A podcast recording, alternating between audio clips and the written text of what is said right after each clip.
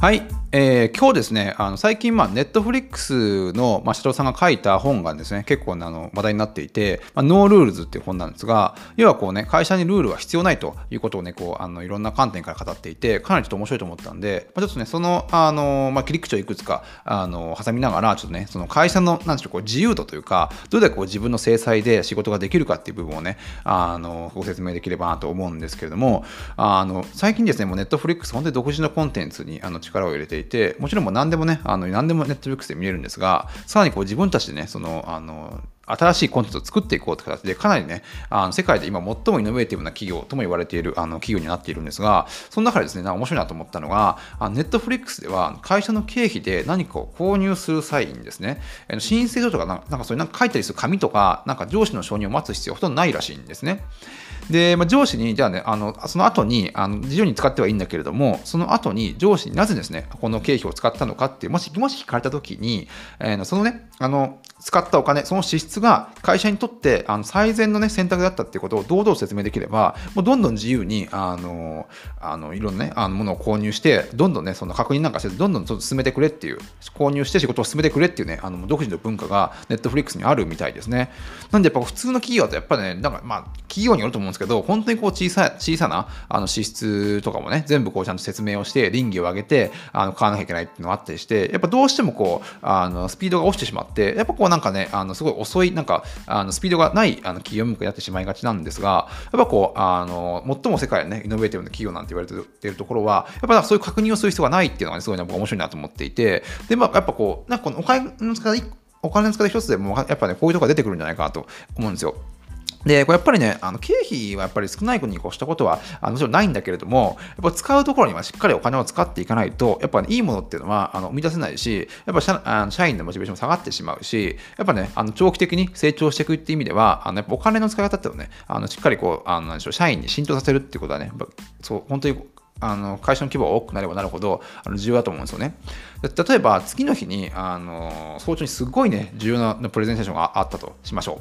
う。でまあ会社のルールでは大体宿泊費の上限が大体8000円とあの決まっていたとしてでまあその例えばねその会場の近くではホテルが取れなかったのでまあ1時間ぐらい離れたあのところであのホテルを探してで次の日、まあ、1時間かけてその会場に向かうっていうあの選択があったとするんですがやっぱそのあのもしそのプレゼンの重要度にもよるんですけれども、本当に重要なプレゼンであれば、もう本当にですね、しっかりいいホテル泊まって、でそのね、会場の近くにあの泊まれば、そんだけね、準備もたくさんできるし、あの移動時間も少なく済むんで、仮にじゃあね、そのホテルのすぐ横のホテル、あの会場のすぐ横のホテルがあの8000円というルールをあの破っていて、1万6000円のホテルだったとしても、もしね、その万全の体制でプレゼンに臨めるんであれば、そこに泊まる方が会社のためになるんじゃないかなと思うんですよね。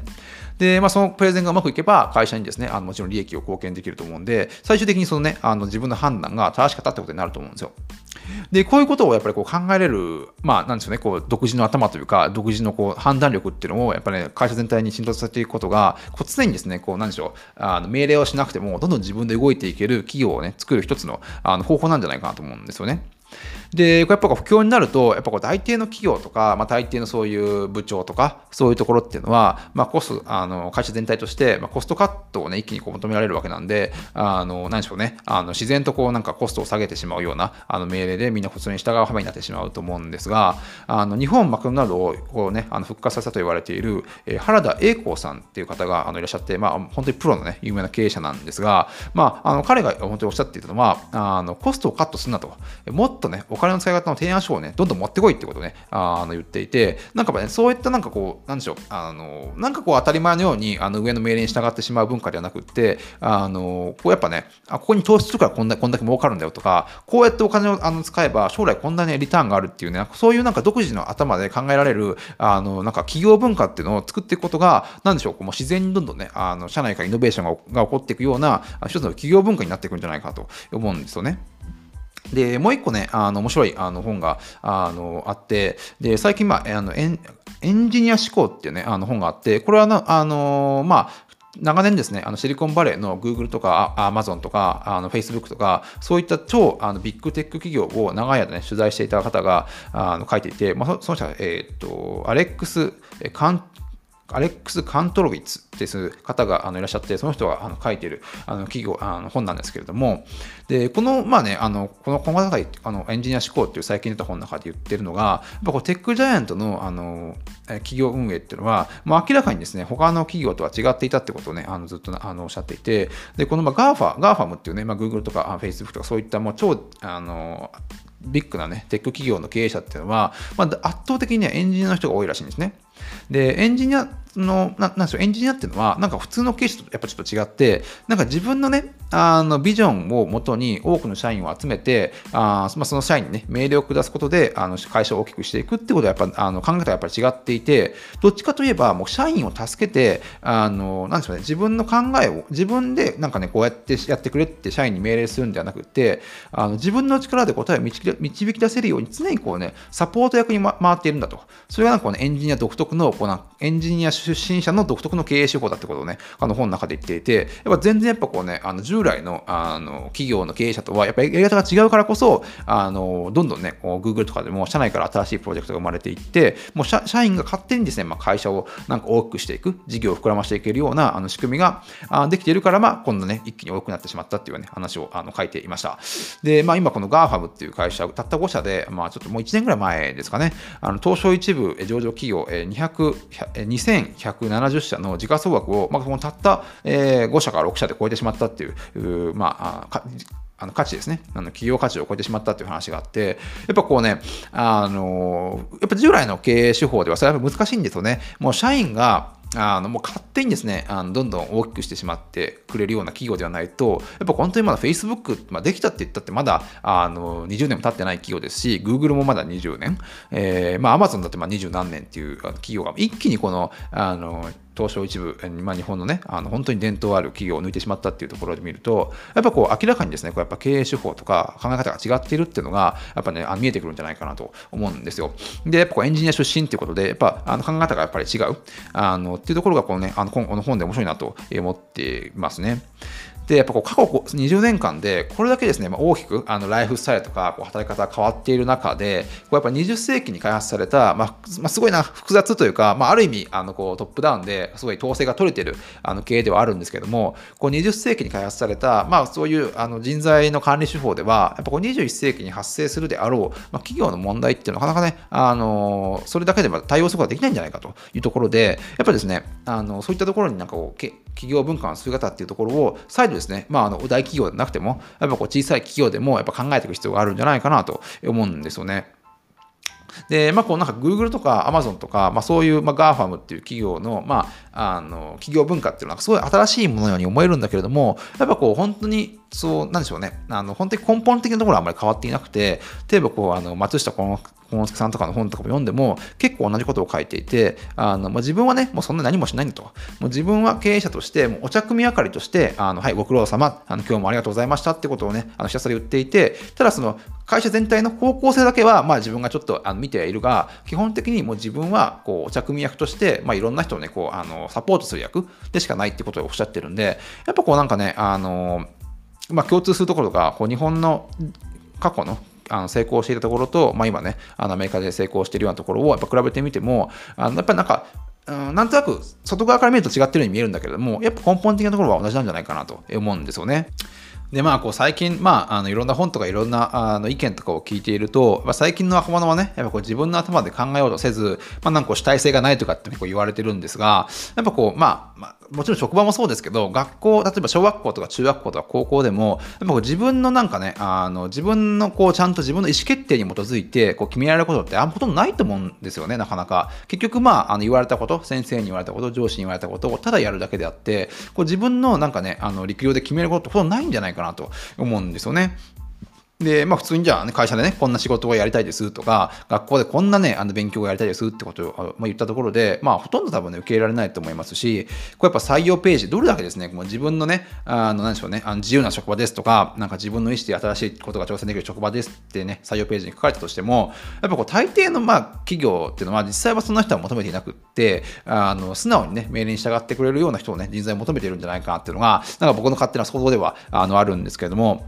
でも特にですね、まあ、最近の若い人って、まあ、あのその人の、まあ、地位とか役職じゃなくて、まあ、貢献度とか、まあ、評判によってね、まあ、その人の影響力っていうのを多分判断していく、なんかそういうあの直感みたいなのがあの冴えてきてるんじゃないかなと思うんですけども、まあ、そういった意味でですね、こうなんか会社とかで、特にまあ尊敬もしてない上司の人から、本当に休む時間は何時から何時までだよとか、あのちょっと外出外出を、ね、するだけでも、なんか許可を取らなきゃいけないみたいな、あなんかそういったなんか本当に一日中こう命令されている状態っていうのは、もう本当に苦痛以外の何者でもないと思うんですよね。ねロンドン大学の、ま、公務員を対象にあの行った調査なんですが、あの働き方の自由度っていうのが、あのどんだけ、ね、あの自由な職場で働けるかっていうところが、まあ、寿命に、ね、影響するんじゃないかってことが分かってきてるってことですね。で、この実験では、まあ、タバコ、タバコはね、結構吸うんだけれども、会社内に結構自由度が大きいあの一つのグループと、あのタバコは吸わないんだけども、会社内の自由、会社でね、自分で自由、働けるあの自由度がかなりあの少ないグループと2つに分けてあの実験をしたんですが、あまあ、結果はですね、あのタバコは吸わないけれども、会社内、会社内のですね、自由度が小さいグループの方が、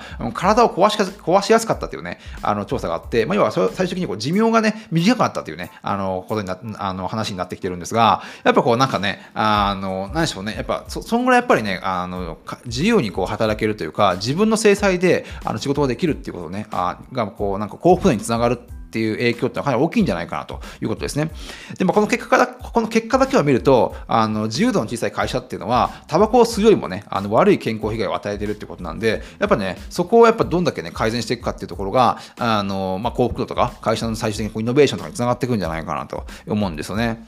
で、まあ、僕も、僕はあんまりこう言われなかったですけど、こう周りの人から話を聞いていると、よくこう学生の時にですね、社会人になる前には、あのよくね、あの今のうち遊んでおいた方がね、しっかり遊んでおかないと、まあ、会社に入ったらね、遊びなくなるよってことをね、あの結構言われたあの学生の学生の友達とか多かったみたいなんですが、やっぱこうなんかね、まあ、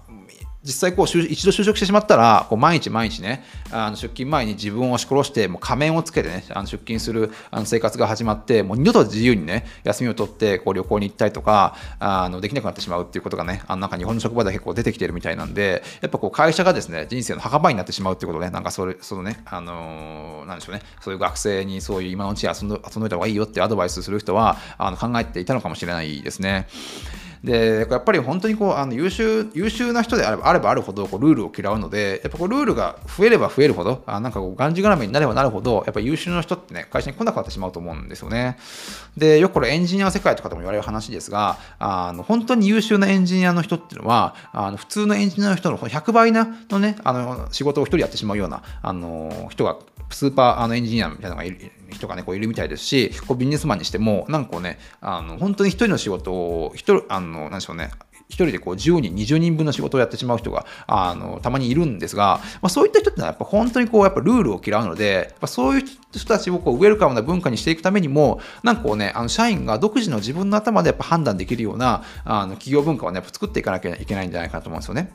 で、まあ、今後っていうのは、多分何でしょう、こうもう会社っていうのは、あの何でしょうねも、もちろんその会社のビジョンもあるし、会社の進む方向性もあるんだけれども、あの最初に会社っていうのは、その個人が何か自分の目標を達成するための、なんか一つの器みたいなあのものでしか多分ないと思うんですよね。まあ、それで、まあ、自分のあの、例えば自分が例えば将来あの独立したいとか、こうプロの料理人になりたいとか、何でしょうね、あのこう動画制作を学んでね、こう世界中でこういろんなフィルムを撮りたいとか、なんかそうそういう目標があったとして、まあ、そこそのその目標を